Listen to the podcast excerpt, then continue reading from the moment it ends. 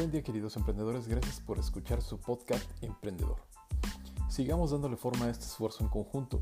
Hoy les platicaré sobre elementos fundamentales que serán de mucha utilidad en tu plan de negocio, mismo que van de la mano con el desarrollo de tu idea de emprendimiento.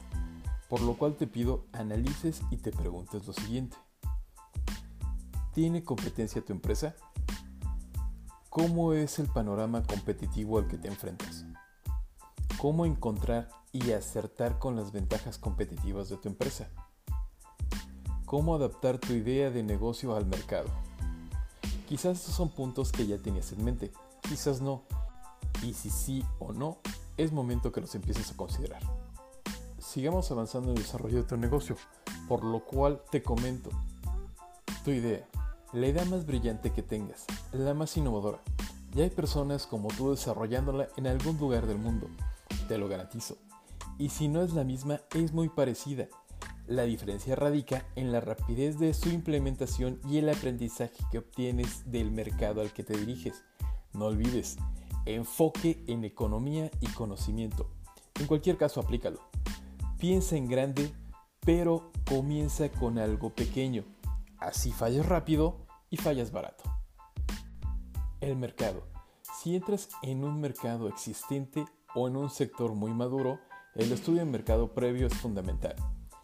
Si intentas crear un nuevo modelo de negocio, aunque sea muy novedoso, tu idea seguramente está vinculada a industrias, negocios o mercados ya existentes.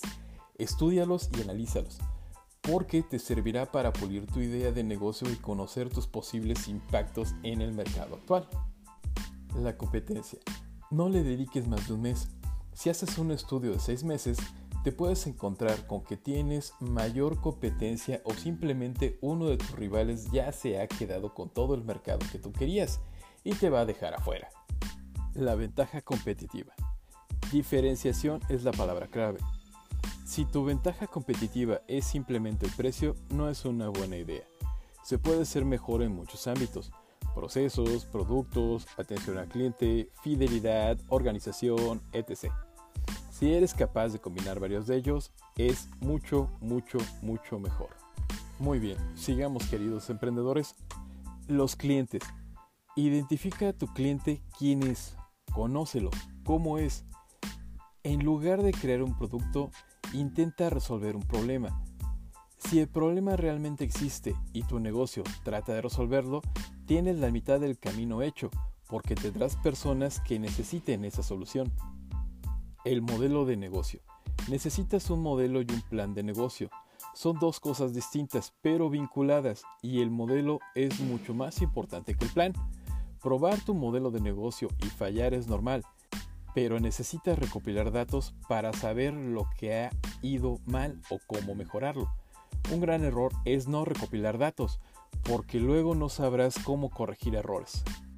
Alianzas. Los negocios y las empresas más tradicionales pueden ser tus grandes aliados.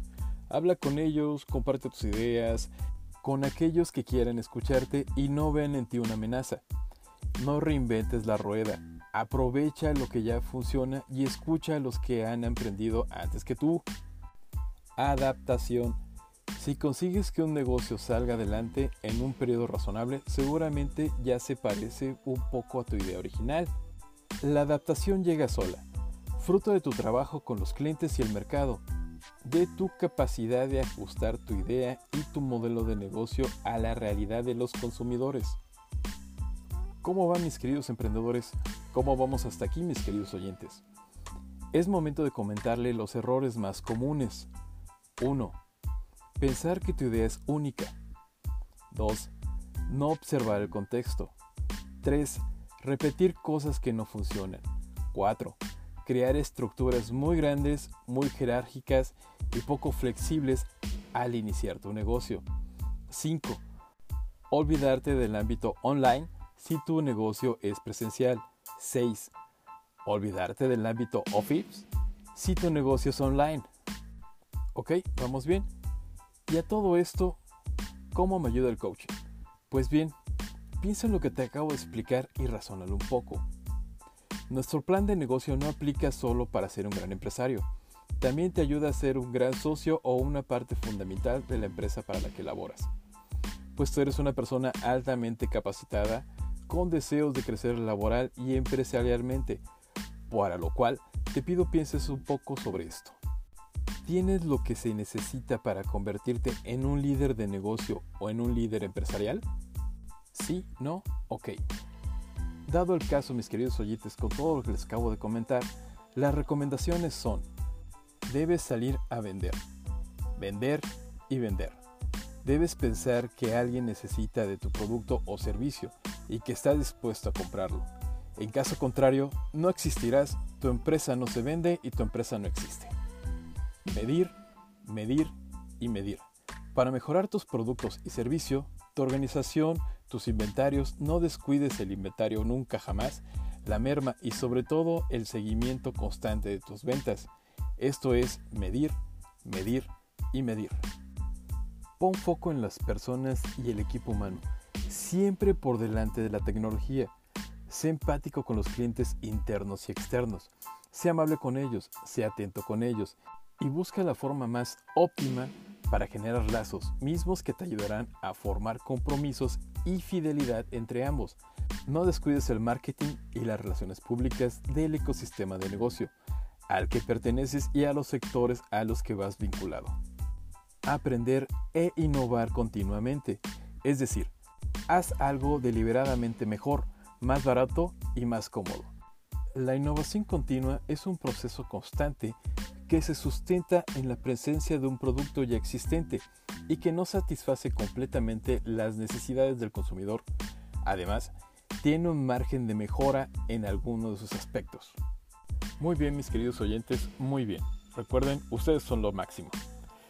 Con esto termino, mis queridos emprendedores. Por favor, follow me en Instagram, Twitter, únanse a mi grupo de Facebook Emprendedores Jalapa, busquen mi perfil Godín en LinkedIn, y en todos me encuentran como Abel Muciño, el coach urbano. Compartan y hagamos crecer esta comunidad. En lo personal, creo firmemente que el conocimiento no se comercializa, el conocimiento se comparte. Por tal razón, les pido por favor ayúdenme a seguir compartiendo. Recuerden, ustedes son personas muy importantes y muy valiosas. No permitan que nadie les diga lo contrario. Mucho éxito en su camino, mis queridos oyentes, y hasta la próxima.